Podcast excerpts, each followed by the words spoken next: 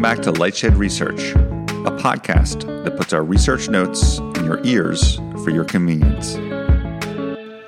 January 10th, 2022, Lightshed's top 22 TMT predictions and events for 2022. Happy New Year!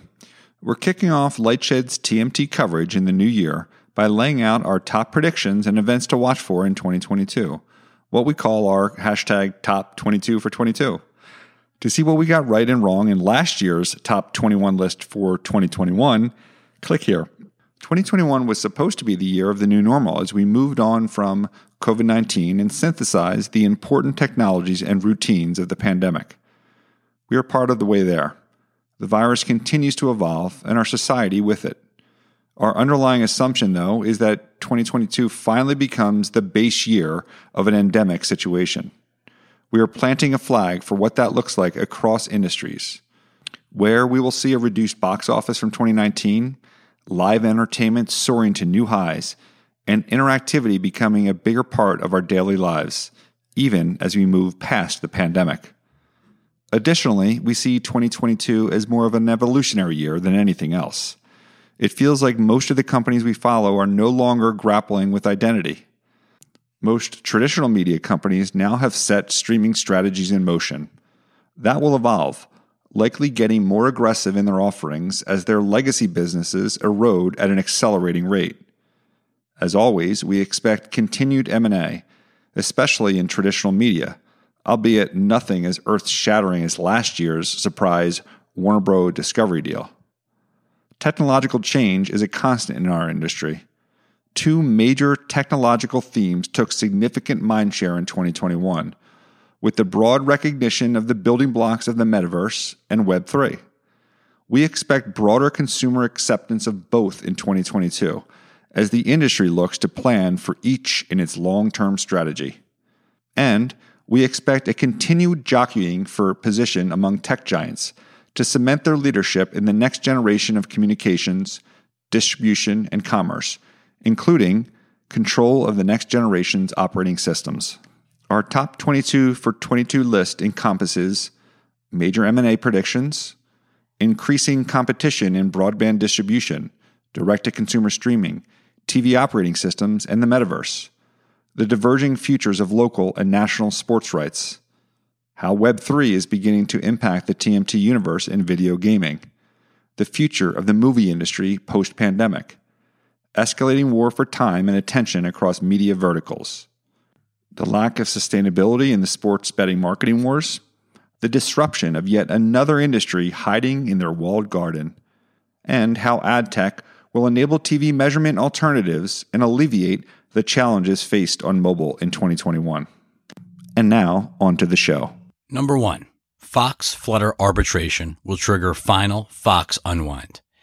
In May 2019, Fox took a 5% ownership stake in the Stars Group, and the two companies set plans to work together to launch a free to play game, Fox Bet Super 6, and real money wagering in states where it was legal, Fox Bet. Importantly, Fox had the ability to buy up to 50% of TSG, and the two companies were true partners in the rapidly growing sports betting market. Unfortunately for Fox, shortly after their investment, FanDuel bought TSG fundamentally altering the relationship and ending its path to control. Fox shifted from more of a quote unquote owner to effectively a quote unquote affiliate. While Fox's TSG option to buy more does give it the right to buy more FanDuel, the valuation where that option can be exercised is a source of vocal disagreement. In fact, the two companies have had terse comments for each other on recent quarterly earnings calls, with arbitration set to start later in Q1 and a decision likely in Q2 2021. The more we think about what has happened over the course of the past couple of years between Fox and Flutter FanDuel, the less we believe they can be happy partners, regardless of the arbitration outcome. Fox certainly has options.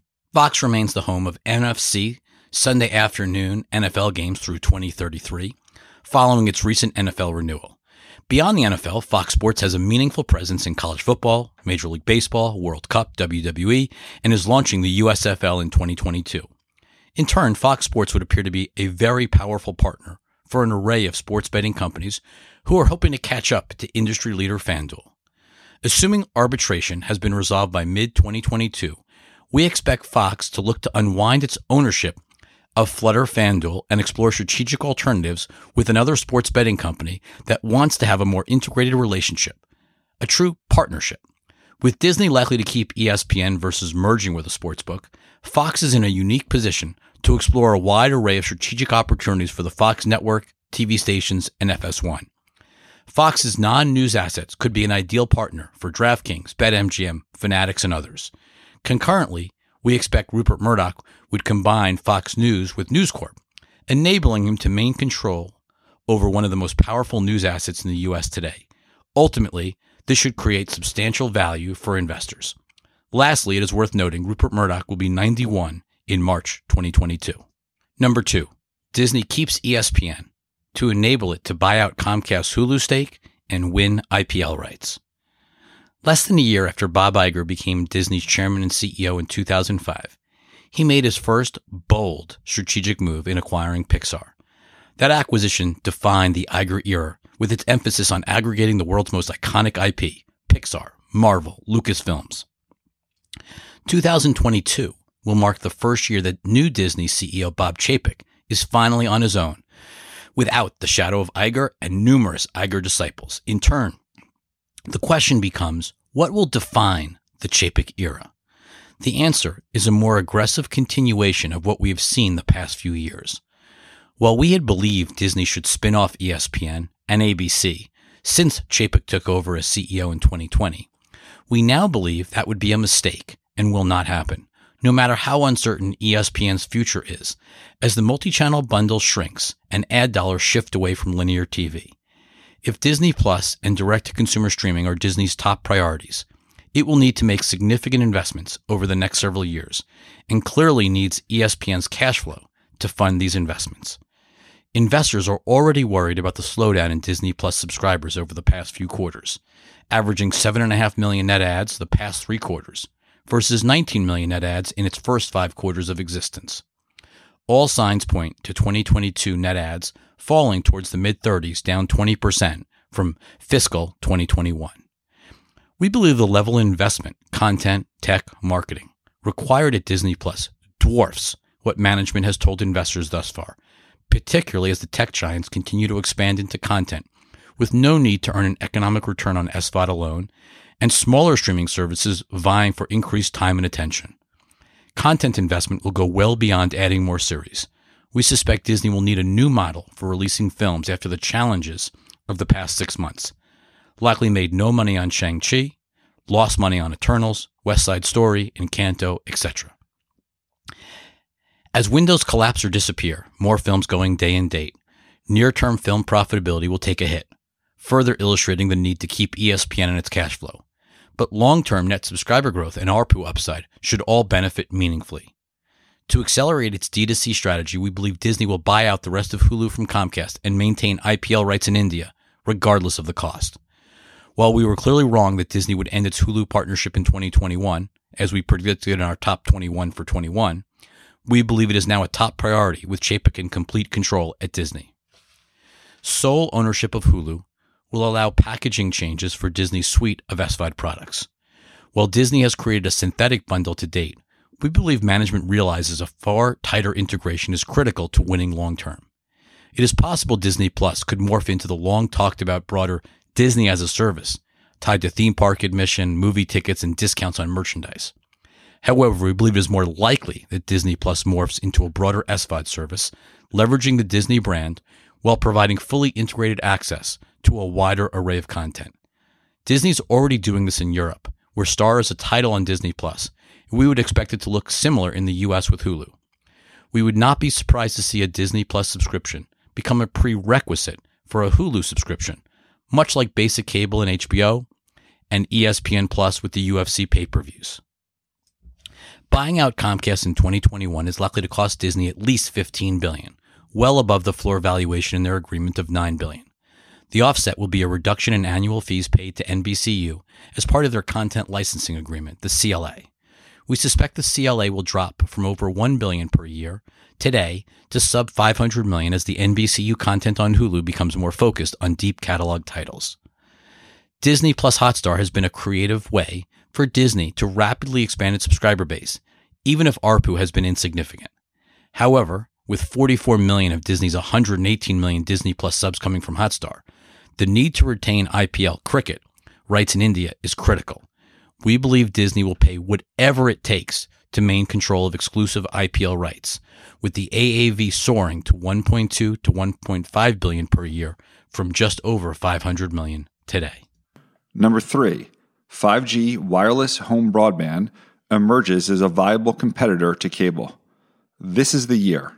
The recent deployment of large blocks of spectrum by wireless operators will enable them to offer viable home broadband service to a notable segment of the market. T Mobile is already adding more than 200,000 home broadband subs per quarter, and Verizon is about to unleash rate plans that drop as low as $25 a month. Verizon is also layering additional commission opportunities for their sales group. Remember that the vast majority of phone upgrades in the United States are still done in a wireless operator's store, not online and not at Apple stores. This customer touchpoint provides wireless operators with a regular opportunity to sell home broadband, and they are incenting their sales force to do so.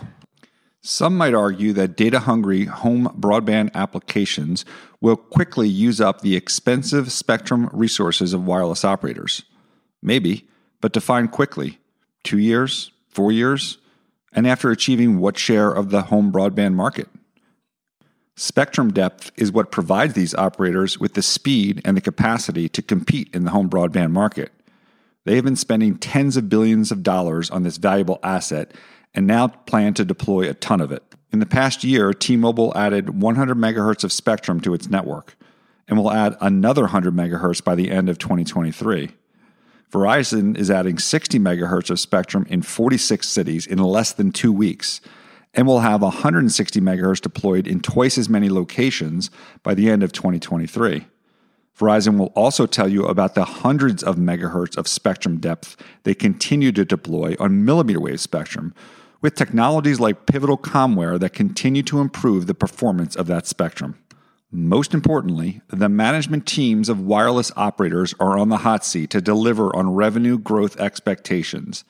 They have already resorted to adding content subscriptions to high end rate plans to drive revenue growth. There will be a strong incentive to push wireless home subscriber growth in the near term and worry about the network consequences later. A CEO that elects to conserve their spectrum resource at the expense of missing paltry revenue growth targets might end up seeing that spectrum utilized by the next CEO. We forecast that Verizon and T Mobile will add 1.8 million wireless home broadband customers in 2022, more than doubling the 750,000 added in 2021.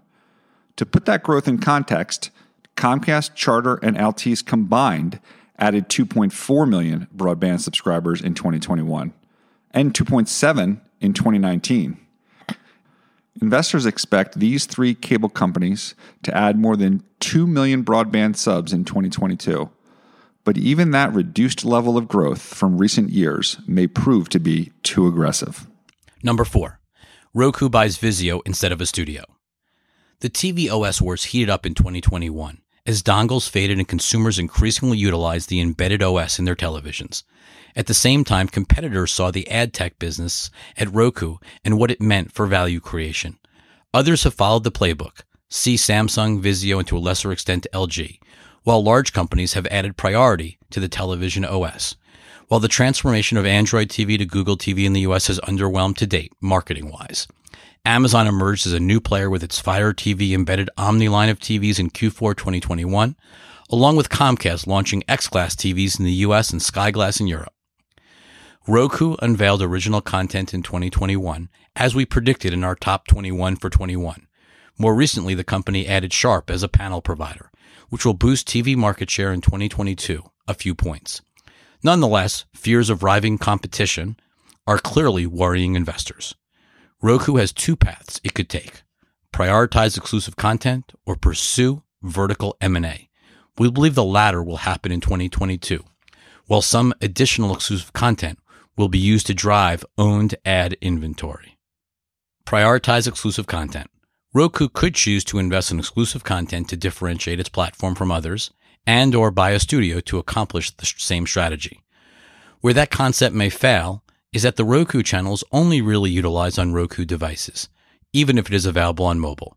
In turn, does Roku platform specific content make sense, especially as the Roku channel app on other platforms receives very little usage? If the Roku channel gets traction on other devices, then it won't really be a market share driver for Roku devices. We suspect Roku's push into content is far more about expanding the advertising content available on Roku's platform, not about driving device adoption. Lastly, Roku is not a content company. We suspect the transition to acquiring and developing the most iconic industry content in an effort to move device market share is a fool's game especially given the level of streaming war competition today. Vertical M&A. We believe Roku will increase its device market share in 2022 through acquisitions, specifically by buying Vizio. We mocked up what a Vizio TV with Roku's tvOS could look like in the image embedded above right. Vizio represented about 15% of US TV sales in 2021 compared to Roku enabled TVs in the upper 30% range. Together, they would give Roku upwards of 50% market share of new TVs, rounded out with the Sharp TV OS partnership. Even if growing TV OS competition leads to market share loss, 50% plus market share should be a powerful tool to enhance Roku's advertising leverage with its content partners, as well as giving it a greater chance of capturing a share of subscription revenue over time. We have long believed if Roku could get enough scale, it has an opportunity that goes well beyond advertising which ties to John Malone from Liberty's comments in 2020 about Roku transforming into a gatekeeper for connected television. In addition to increasing the power of the Roku connected TV OS, acquiring Vizio would also lead to substantial cost savings. Vizio is investing heavily to build out its ad tech stack and will ultimately need to build its own payment infrastructure, which Roku. Number five, Charter tiers the Sinclair RSNs as local regional sports begin OTT. Over the past couple of years, it has become increasingly clear that MVPDs and VMVPDs can be financially successful without carrying regional sports networks, RSNs. Dish Sling was the first to drop Sinclair's Diamond Sports RSNs, followed by YouTube TV, Hulu Live, Fubo, etc. When Dish's retrans renewal with Sinclair came up in fall 2021, Sinclair was only able to renew the retrans agreement, unable to force RSN carriage as part of the negotiation we view Sinclair's failure to bundle retrans and RSN carriage as a watershed moment in the multi-channel video industry that will set a precedent for others, especially those who have upcoming renewals with Sinclair. Not only has dropping RSNs been easier than distributors expected, but all signs point to an array of direct-to-consumer regional sports offerings in the coming year. The first could come from Sinclair, as has been reported from Bloomberg, we believe Sinclair will obtain a one year agreement with the NBA after its four year agreement with the NHL for the right to launch an OTT service. Of course, Sinclair needs MVPD and VMVPD consent to launch a competitive over the top streaming service. And note, the Sinclair offering would not be a replica of what MVPDs carry, as we do not believe the MLB will work with Sinclair, which could make negotiations with MVPDs and VMVPDs even more challenging.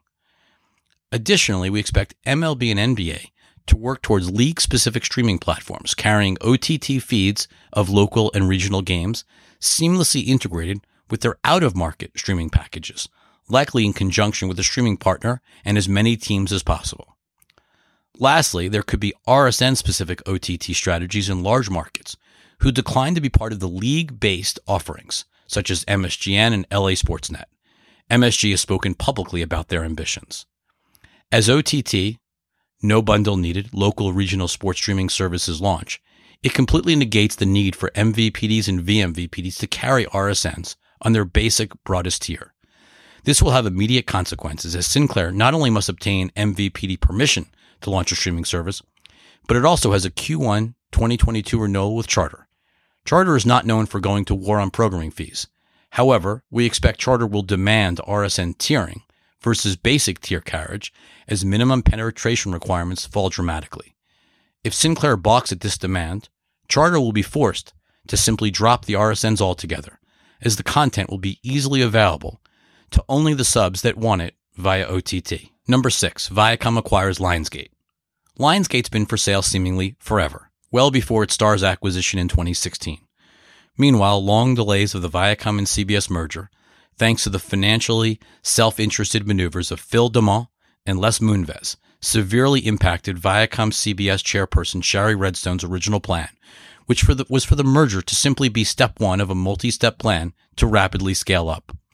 Unfortunately, the industry consolidated while Viacom CBS waited to happen, leaving Redstone with fewer partners. At this point, it honestly feels like Viacom CBS is at an eat or be eaten moment.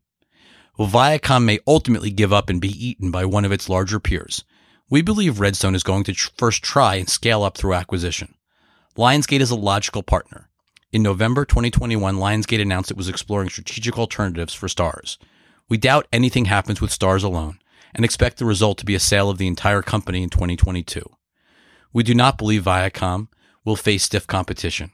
Comcast should want to scale up content for NBCU as Peacock has far too little content to be a streaming wars winner.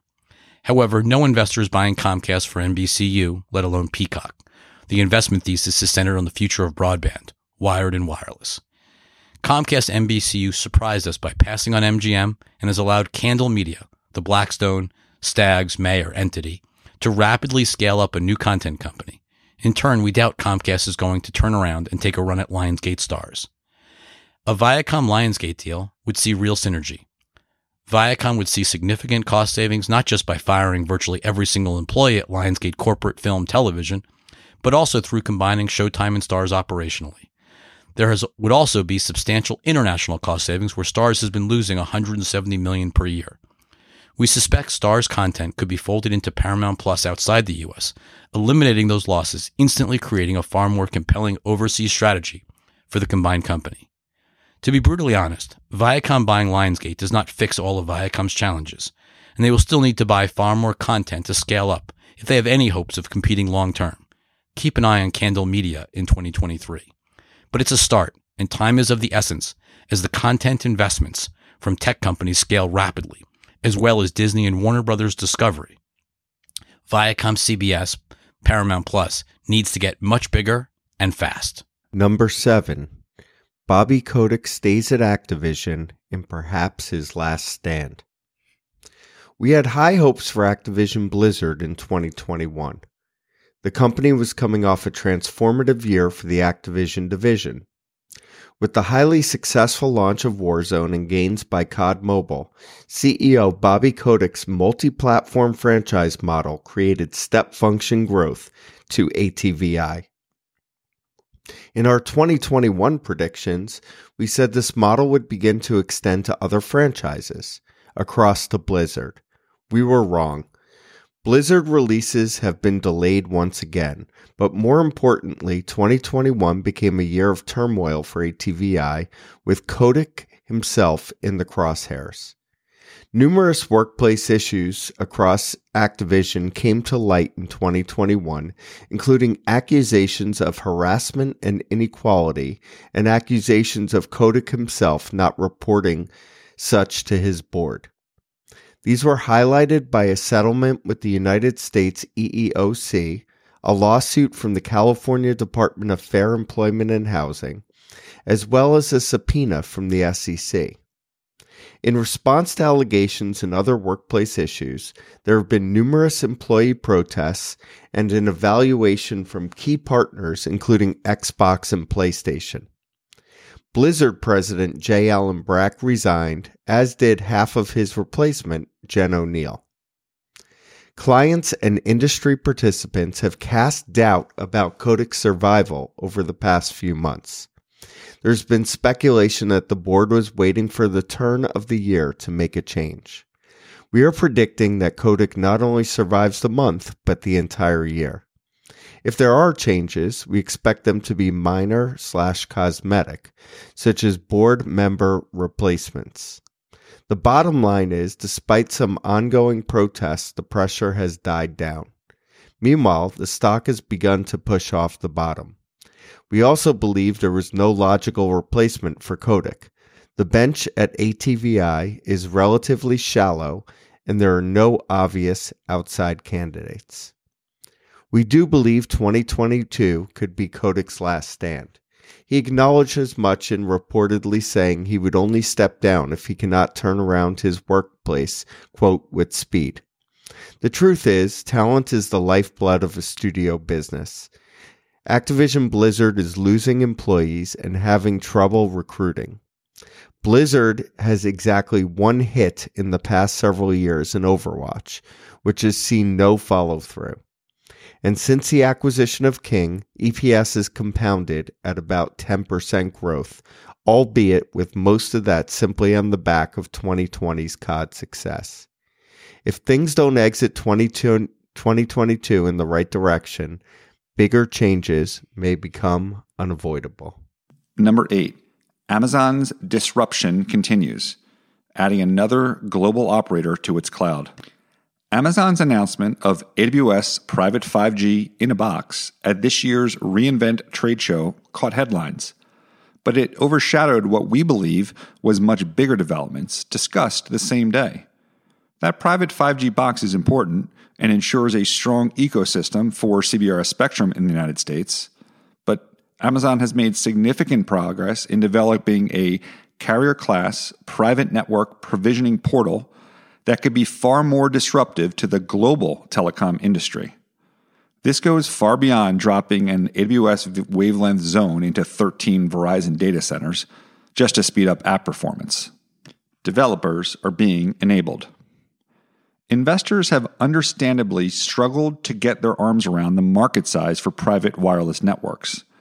We don't have those answers for you here.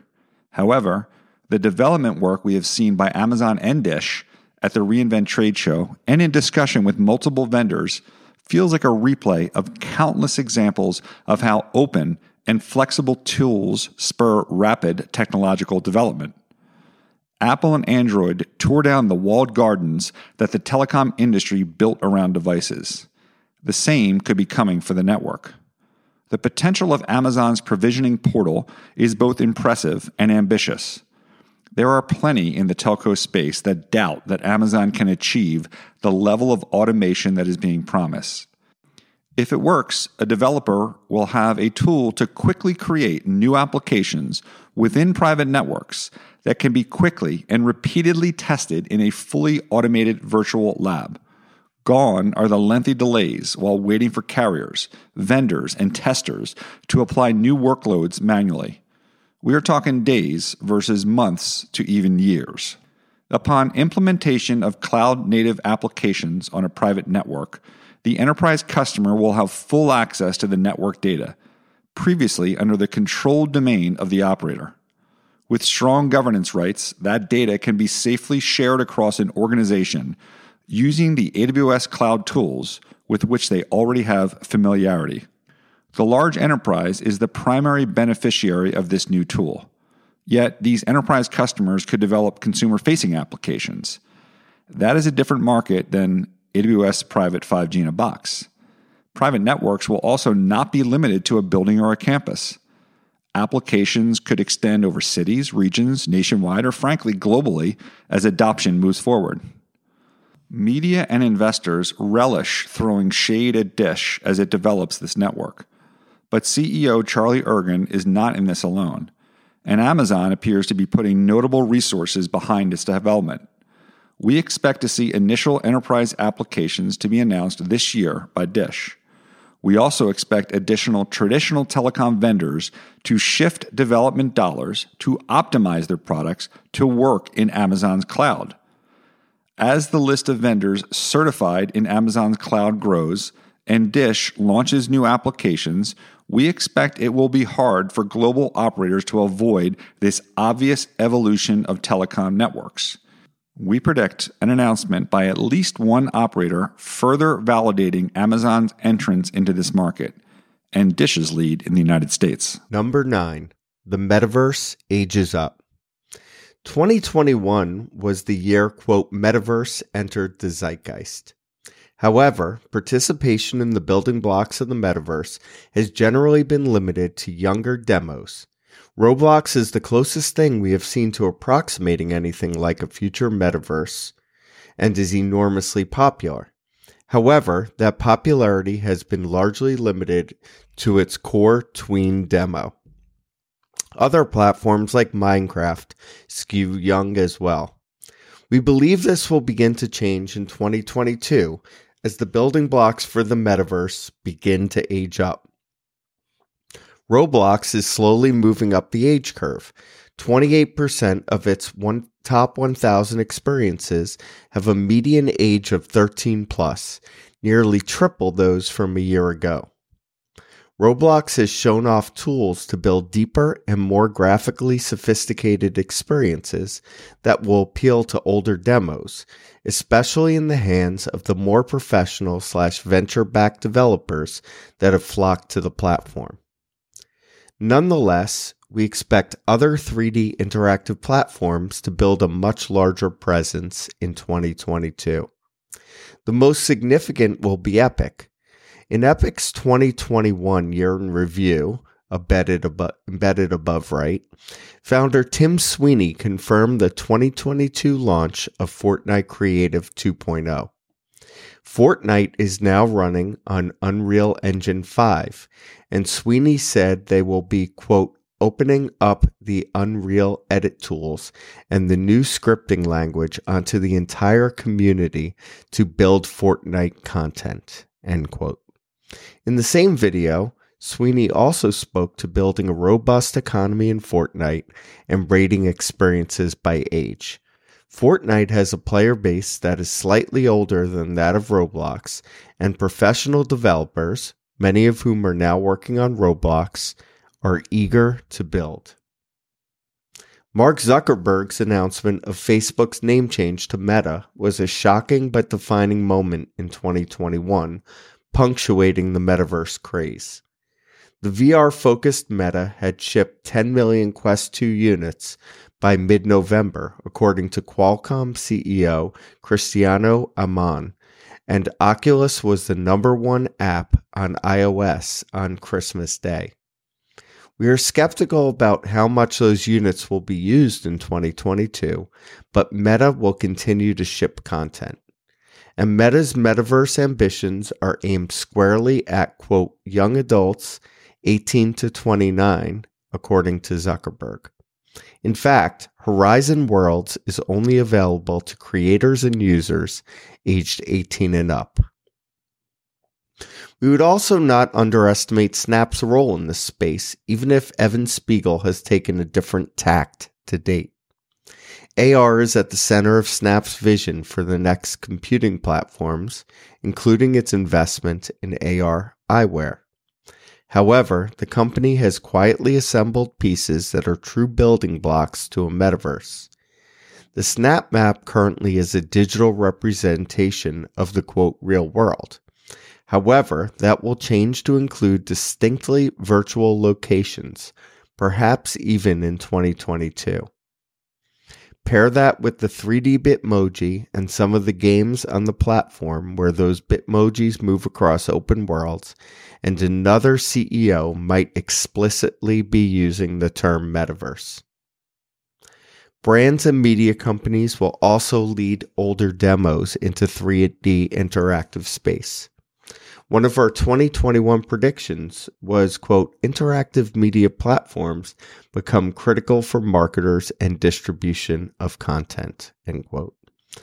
2021 was indeed a breakthrough year in this regard, especially on Roblox, with successful showings from brands like Vans and media companies like Netflix, who built a Stranger Things world, not to mention all the UGC creations for Squid Game and some, like Gucci, were successful in bringing much older demos with them.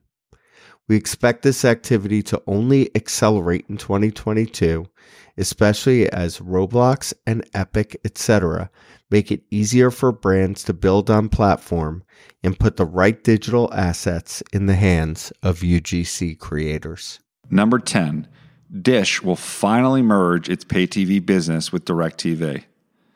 Our prediction that DirecTV will combine with Dish's pay TV assets is back, like the return of the Swallows to Capistrano or an Apple TV prediction by Gene Munster.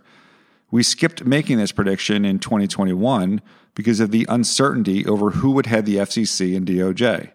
But mostly, we got bored waiting for it to happen. Nevertheless, we are back and re energized for 2022. And this is the year. No, really. we believe the regulatory risks today are not high given the state of the pay TV market. Frankly, if Ergen can't get it announced this year, it might never happen. As we noted in 2020, Dish would obviously own a minority equity stake in the combined company, but we believe the deal can be structured to enable Dish to maintain control in order to take advantage of the NOLs generated by the wireless business. Unfortunately, the synergy opportunities have declined over the years. DirecTV is also unlikely to renew NFL Sunday Ticket, which will boost margins but will also accelerate subscriber churn. Despite the lost synergies, this will be welcome news to Dish and AT&T investors. AT&T structured its DirecTV deal with TPG such that it would benefit from the synergies in a combo with Dish. AT&T would benefit from higher distributions that we believe it would use to fund a share repurchase program as early as next year.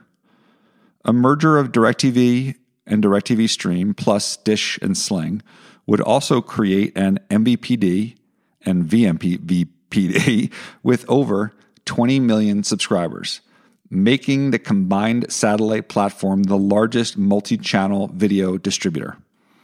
With Dish likely to run the combined entity, we would expect a very hard line on programming costs, particularly retrans, and a high likelihood of dropping regional sports networks across the DTV footprint as Dish has essentially exited that business.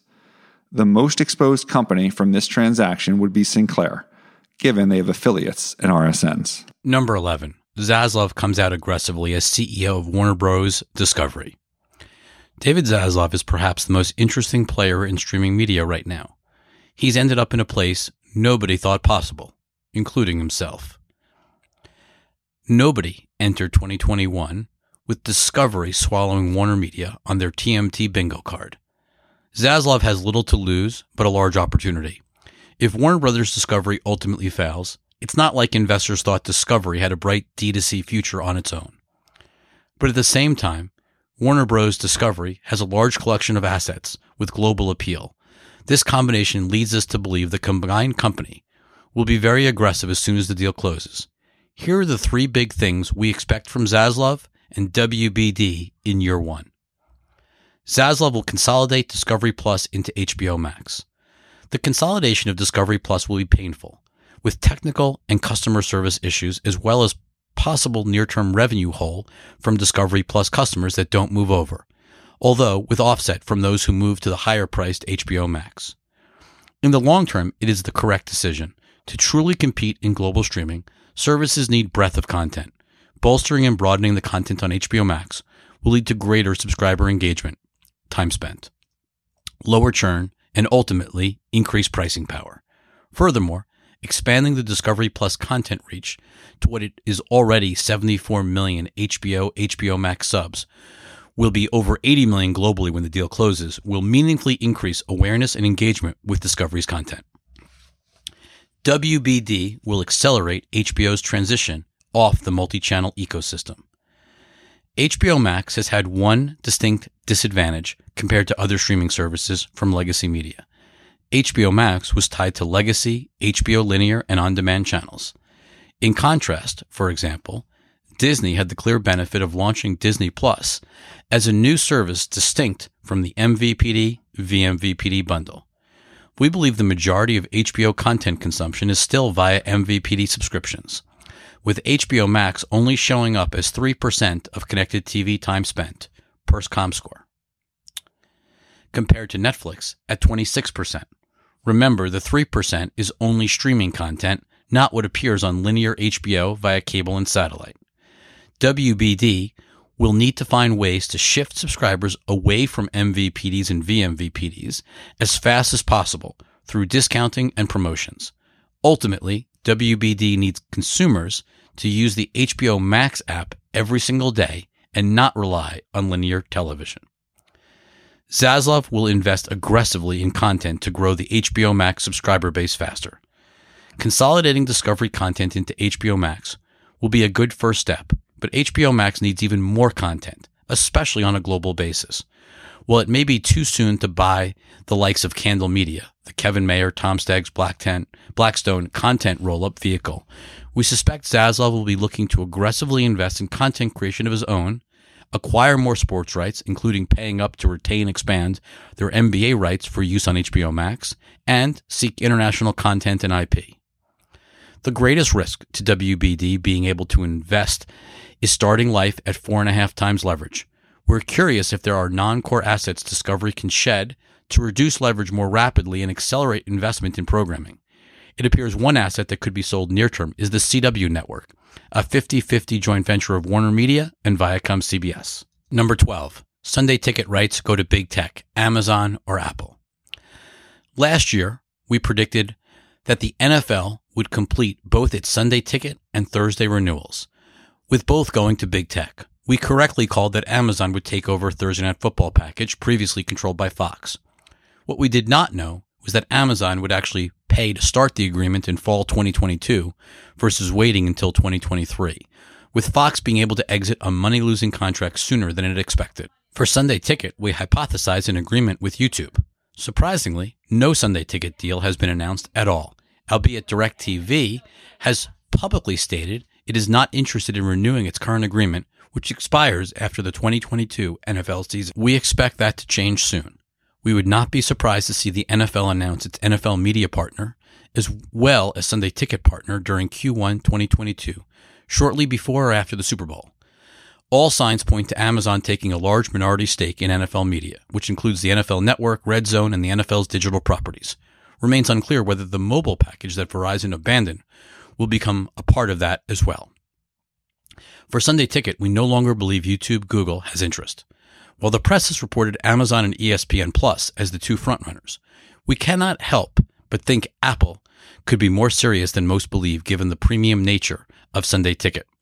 Fits with Apple's ethos and the growing importance of content as a brand halo at Apple. It is also a natural way for Apple to experiment with sports and create a high profile marketing campaign that drives awareness of Apple TV Plus. We suspect Sunday Ticket would be offered as an add on to the Apple TV Plus subscription. Sunday Ticket makes sense for Amazon as well. Amazon is the one tech giant that is clearly committed to sports and especially the NFL. In addition, with third party SVOD players shifting away from Amazon channels, most recently HBO Max, Sunday Ticket would give Amazon a premium and exclusive addition to its channels platform. As for Disney, we know ESPN wants Sunday Ticket as a premium buy through for ESPN Plus.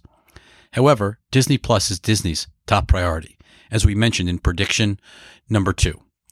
Investment dollars need to be allocated for a more tightly integrated Disney plus Hulu, transforming the movie business and to retain IPL.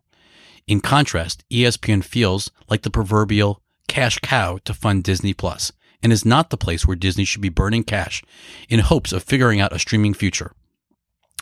Remember, they don't own the content on ESPN Plus. Even if Sunday Ticket hypothetically generated 3 million incremental ESPN Plus subscribers, it would likely lead to well over 500 million of incremental losses at ESPN Plus. Amazon and Apple can certainly digest those incremental losses as part of the larger branding marketing, but for Disney and ESPN, we fail to see how the math makes strategic sense. It is also worth considering that ESPN will likely pay up to retain NBA rights in 2025. Given that ESPN already has relationships with the NFL, NBA, MLB, and NHL, does it really need to double down on the NFL with a 2 billion plus annual payment for Sunday Ticket? Number 13, IDFA equals investors don't fear anymore.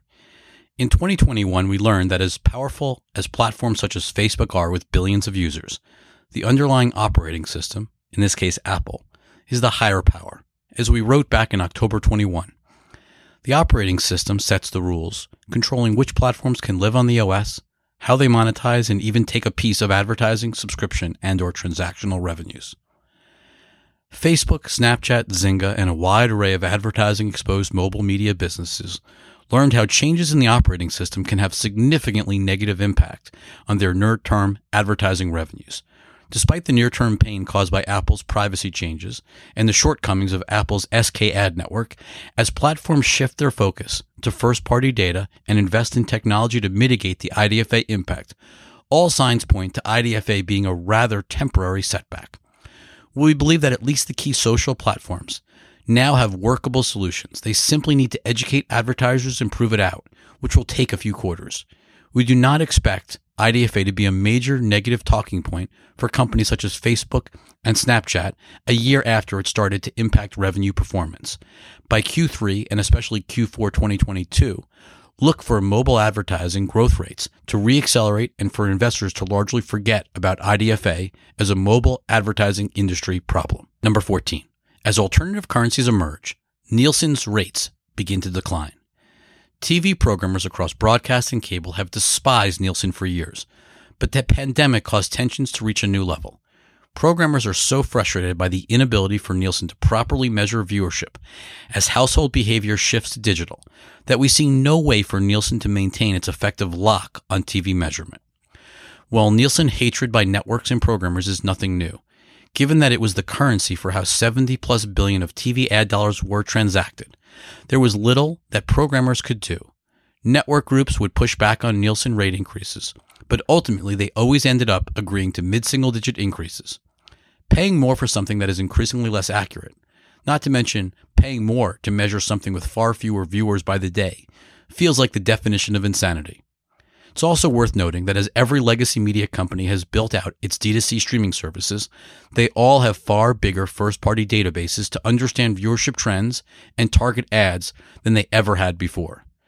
Networks reached their proverbial breaking point in 2021 with industry alignment that Nielsen must have robust competition, both as a measurement solution and as a currency to transact. NBC Universal has taken a leadership position in seeking out alternative measurement solutions with their recently published industry measurement framework embedded above right, showing how much competition there now is to unseat Nielsen. NBC Universal has been joined by Warner Media and Viacom in aggressively pursuing alternatives to Nielsen. In addition, Discovery's David Zaslav has been an outspoken Nielsen critic, signaling he will continue to push that agenda as Discovery merges with Warner Media in mid 22. Look for companies such as iSpot TV, VideoAmp, and ComScore to play key roles in 2022 as major programmers look to find multiple alternatives to Nielsen. We doubt Nielsen goes away entirely, but as competition as a currency and measurement solution grows, Nielsen's ability to renew contracts at higher and higher rates will evaporate. Look for renewals to start to come down, new deal versus old deal by the end of 22, with the financial impact starting to hit Nielsen in 2023 and beyond. Number 15. Music spreads across gaming and the metaverse, creating music label Catalyst. Subscription streaming was the savior of the recorded music business.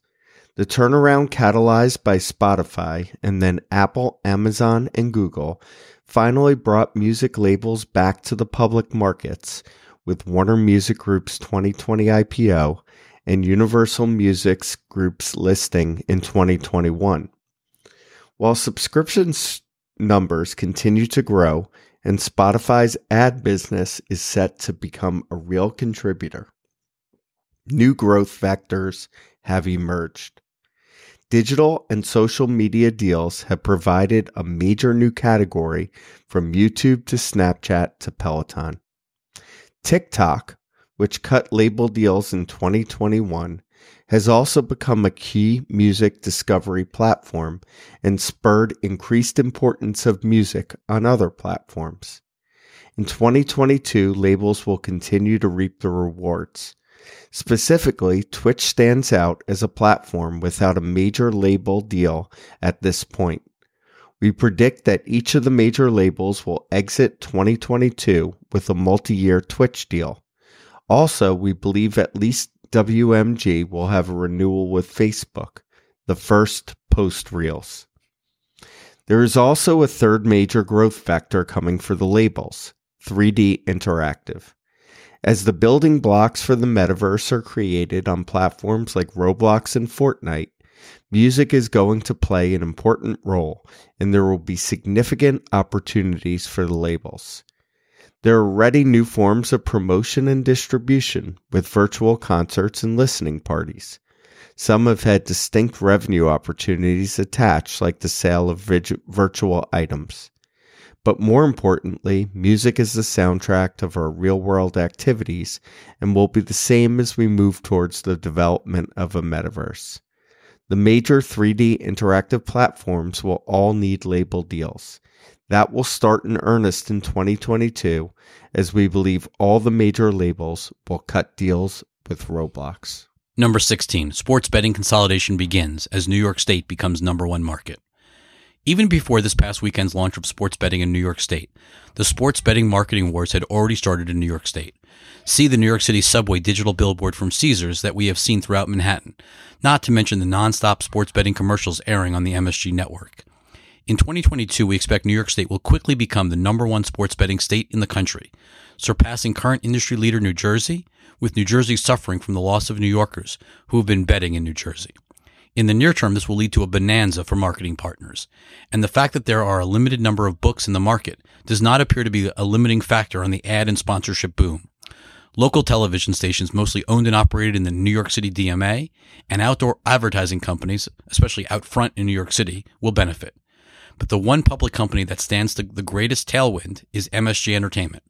MSGE and MSGS have already cut some longer term marketing deals with a handful more on the way. Meanwhile, MSG Networks is already dominated by sports betting. Looking beyond New York, the competitive intensity is likely to rise throughout 2022 as Disney's ESPN licenses its brand to a second tier sportsbook instead of spinning off or merging ESPN with a sportsbook. Fox exits FanDuel and partners or merges with a sportsbook, see prediction number one above. And Fanatics combines with or partners with a sportsbook as it continues its march to become the Amazon of sports. In addition, Caesars and Wynn continue to try to scale up, while smaller players are extending their market access footprint. Ultimately, there are just too many players in sports betting, with broad iGaming, iCasino legalization too far off from a regulatory standpoint to justify the number of sports books in each market and the absurd level of competitive marketing spend. The end result is that in 2022, we will also begin to see smaller players fade away or even shutter, i.e., Fubo Sportsbook while we could also see middle tier sportsbooks such as Penn and Barstool look to combine with one another or with one of the industry leaders, think FanDuel, DraftKings, BetMGM. It feels like the sports betting industry needs to end up with at most four to five strong players, maybe even three to four. The rationalization will start in 2022. Number 17. Blockchain gaming gets its first breakout hit. If metaverse was not the TMT word of 2021, then it was Web3. Crypto saw a resurgence of interest last year that stretched beyond Bitcoin and DeFi. Focus turned to the possibilities unleashed by the programmable blockchain and a greater interest in broader decentralization. As technologists and venture investors thought about how to remake the web, the use of non fungible tokens began to creep into the mainstream. This mostly came in the form of art and collectibles and a new form of speculation, as there was a real way to mark digital asset ownership. These assets also became an organizing principle for new communities. Still, the possibilities of Web3 remain nascent Many of the applications of the blockchain have a ways to go before they find mainstream adoption. However, we do expect some use cases to be nearer dated. The most obvious one to have impact in 2022 is in video games, a natural extension of NFTs since digital assets have been prevalent in games for years. In 2022, we expect there will be at least one blockchain based game that becomes a major hit with a broad audience. In 2021, the play to earn Axie Infinity was considered a breakout blockchain based game, and it did open possibilities as it brought wallets to those who never had bank accounts in emerging markets and created a living for many in countries such as the Philippines. However, with just 3 million players, very few in the West, it can hardly be deemed a mass hit despite its valuation. Truthfully, we are not sure exactly what game becomes that mass hit. We are also fairly certain it will not come from a major publisher. Those with established games have already faced backlash in their ambitions to bring NFTs to existing franchises, highlighted by Ubisoft's recent trouble. However, multiple hundred million dollars of venture investment went into blockchain games in 2021, and with it, a lot of top game development talent. There was also an understanding that blockchain games need to be built to be fun and make it so easy to onboard users that they do not even realize they are utilizing crypto. This confluence, along with the new game mechanic possibilities that the blockchain presents, and the ability to reward contributors to a game community, makes us confident that something big will break out in 2022. Of note, we do not believe that every game will become play to earn. People play games to have fun and build social connections. While PTE may have a place in this endeavor, it will not become the standard. Number 18. Domestic box office finds a new normal at 8.5 to 9 billion, down 20% plus versus 2019. What became apparent in Q4 2021, and particularly in December 2021, is that there's an increasingly select group of films that warrant a trip to the movie theater versus being watched at home on a streaming service. Movie theaters will exist for many decades to come as quote unquote event experiences for movies that benefit from a collective or shared experience of a crowded theater. We suspect IMAX will be a key beneficiary of this trend. However, attendance trends are never going to bounce back to where they were pre pandemic, especially given the surge of content available on streaming services and dramatically shorter theatrical windows. In 2022, the biggest movies such as The Batman and Thor will be on streaming services 45 days after theatrical release at no extra cost, as legacy media looks to accelerate the growth and engagement of streaming services at the expense of transactional home entertainment revenues. We predict that even if COVID is fully under control, the rest of 2022, domestic box office will end up in the range of 8.5 to 9 billion, compared to 11.3 billion in 2019 and 11.9 billion in 2018. The one savior for box office is there's a group of big movies coming out in 22, including The Next Fantastic Beasts, Doctor Strange, Top Gun sequel, Next Jurassic Park, Minions 2, Mission Impossible 7, animated Spider-Man sequel, Halloween Ends, Flash, and Avatar 2, which are all likely to do hundreds of millions of domestic box office. However, we are deeply concerned about everything else. Remember that in 2019, the top 10 films represented only 39% of total domestic box office. Even if the big get bigger, everything else is likely to be down substantially in 2022, as they are not must see in theater films. Worse yet for exhibitors, if numerous films lose money in 2022, it will be hard for Hollywood to justify continuing to release so many movies exclusively into theaters in 2023. In turn, we suspect the shift to shorter windows if not day and date, will accelerate into 2023, not to mention the impact from impending movie theater bankruptcies. The end result is that box office will decline further in 2023 and beyond. Number 19. Netflix global sub adds accelerate back towards mid 20s. Forecasting Netflix subscriber net additions has become increasingly complex over the past couple of years. Netflix blew past anyone's wildest expectations in 2020, thanks to the pandemic and lockdown pull forward, and 2021 was far more challenging due to the headwinds created by the reopening and the impact from 2020's pull forward.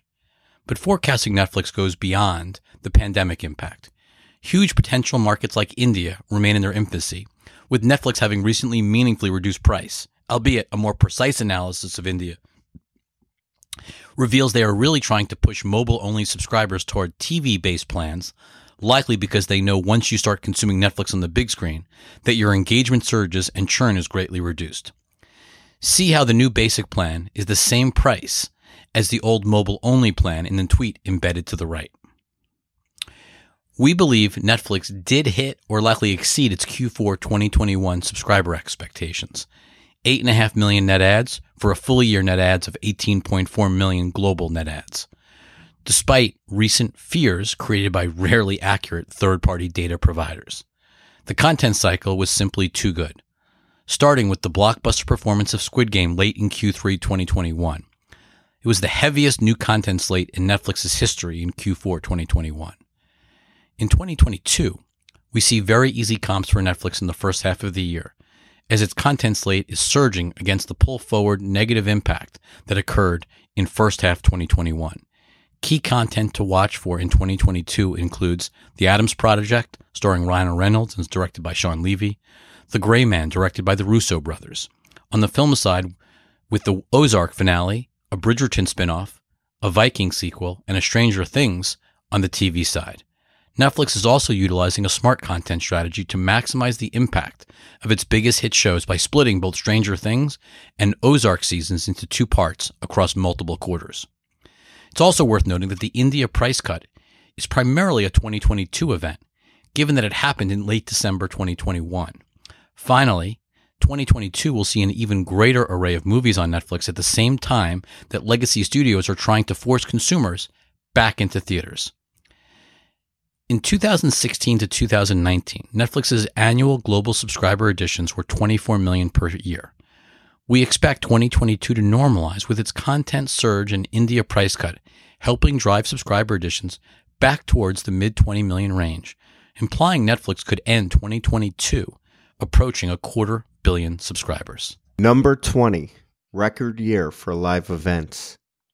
In our 2021 predictions, we argued that as we came out of COVID lockdown and began to gather again, there would be a divergence in performance among the quote COVID losers.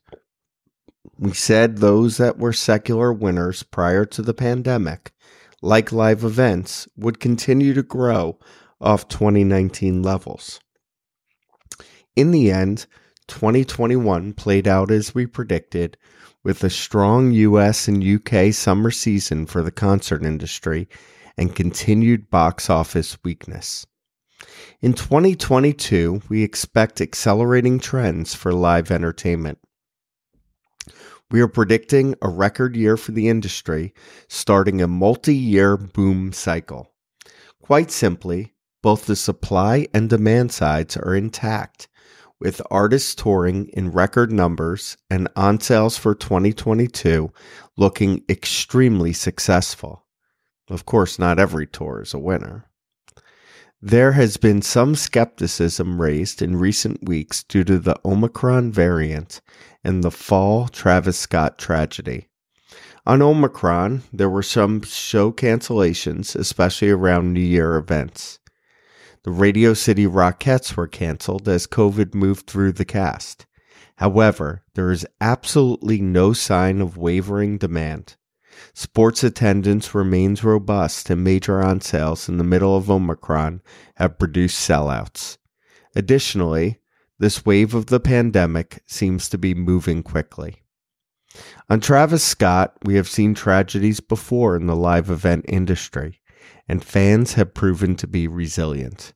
The largest effect on the business from each will probably be escalating insurance costs. How big of a year exactly will 2022 be for public companies? We believe Live Nation can approach 125 million fans in 2022 compared to 98 million in 2019. Exactly how big the year becomes will depend on the pace of event reopening outside of the core US and UK markets. That will largely be determined by local government. Critically, the industry has five to six months before the summer concert season is underway. MSG Entertainment should also be a large beneficiary. In addition to record venue utilization, especially at the Garden, the Tao Group is operating at record levels. Number 21. Apple TV Plus has a breakout movie year. When we first asked Apple's Eddie Cue about his streaming ambitions in 2017, he said, quote, We hope this is the beginning to a lot more content. 2020 clearly demonstrated that Apple is capable of creating, acquiring zeitgeist worthy content that not only put Apple TV Plus on the map, but expanded the brand halo around the company itself. And in only the second year of Apple TV's existence, Ted Lasso took home the award for Best Comedy Series at the 2021 Emmy Awards. However, the cultural impact and brand halo goes far beyond awards. Look at the picture embedded to the right of Apple's Tim Cook and Cue with the Ted Lasso cast at the opening of their new LA store, as well as this Instagram post illustrating the impact Ted Lasso had on Halloween 2021. Tying back to what Cue said in 2017, Apple is just getting started, and with a $3 trillion market cap and a $191 billion in cash and equivalents on its balance sheet, it has the ability to scale its content investment to multiples of where it is today. In 2022, consumers will start to see the enormity of Apple's film ambitions. Sure, Apple acquired Greyhound with Tom Hanks during the pandemic and released the highly acclaimed Coda and Swan Song in late 2021. But to date, Apple TV Plus has been far more episodic TV based than movie focused. In 2022, Apple TV Plus's movie releases include The Tragedy of Macbeth with Denzel Washington and Frances McDormand, directed by Joel Coen, Killers of the Flower Moon with Leonardo DiCaprio and Robert De Niro, directed by Martin Scorsese, Emancipation with Will Smith, directed by Antoine Fuqua, Spirited, starring Ryan Reynolds, Will Ferrell, and Octavia Spencer. Recently announced in production, Bad Blood, starring Jennifer Lawrence and directed by Adam McKay, and a Jerry Garcia movie starring Jonah Hill and directed by Martin Scorsese. Looking beyond live action films, Apple will also have an annual animated feature film from its joint venture with Skydance, in addition to an animated TV series. If you have not checked out the animated short Blush, it illustrates the quality of the animation coming to Apple TV Plus via Skydance. Remember, former Pixar exec John Lasseter is leading Skydance's animation's 1,000 person animation team. All signs point to Apple Skydance becoming a top tier player in animation that can build franchise content while also serving to expand the demographics of Apple TV Plus. First up comes Luck in summer 22 and then Spellbound in 2023. While we believe Apple's feature films will likely have short theatrical windows, we doubt they will be looking for mass box office. Instead, look for films to play in key theaters in major cities, largely for the marketing benefits and to keep talent happy. We would not be surprised to see Apple release features to sub 1,000 theaters, compared to the 4,300 plus that are currently showing Spider Man No Way Home. And last but not least, number 22 T Mobile will cave on the Boost MVNO deal. T-Mobile's stock has been an underperformer ever since Dish announced a wholesale deal with AT&T. That deal threatens to move up to $2 billion of Boost wholesale payments to AT&T from T-Mobile. We estimate that will enable AT&T to outgrow T-Mobile's service revenue for the next 2 years. The pressure on T-Mobile to deliver growth is mounting as its subscriber growth moderates. We expect T-Mobile to recut their deal with Dish to save some wholesale revenue. Apologists stuck defending their consensus buy ratings on T Mobile blame the Sprint churn for T Mobile's growth issues. Imagine that Sprint still creating an overhang even after T Mobile purged 5.5 million postpaid subscribers upon closing of that deal. The reality is that T Mobile has struggled to maintain, let alone grow, its share of postpaid gross additions despite layering notable spectrum depth onto its network and numbers have been quietly shifting. Since the middle of last year, the consensus estimate for T-Mobile's postpaid phone net adds has fallen 300,000 to 2.7 million, while AT&T's has risen 1.4 million to 1.8 million. Recutting the Dish MVNO deal is not just about saving the Boost MVNO payments. If Dish is successful, despite the consensus view that it and Amazon will fail, it's probably a good idea for T Mobile to benefit from that growth. Let Verizon be an example to follow. It was vilified for its cable MVNO, which now is the primary driver of its revenue growth. In fact, it recently improved the terms for cable operators rather than lose traffic to AT&T. T-Mobile might even be able to maintain its revenue growth superiority in the sector depending on deal terms with Dish and how far its net adds fall this year. A new deal would be a good win for Dish, achieving an immediate margin boost and providing a more complete network on which to roam. We suspect a critical deal point will be Dish's need for in market connectivity to T Mobile's network. Whether that makes the release or not, we do not believe Dish would do that deal without it. Extending the date of the CDMA network shutdown might also be in the cards. This would be a loss for AT&T, which had their eyes on moving that boost traffic to its network within 2 years.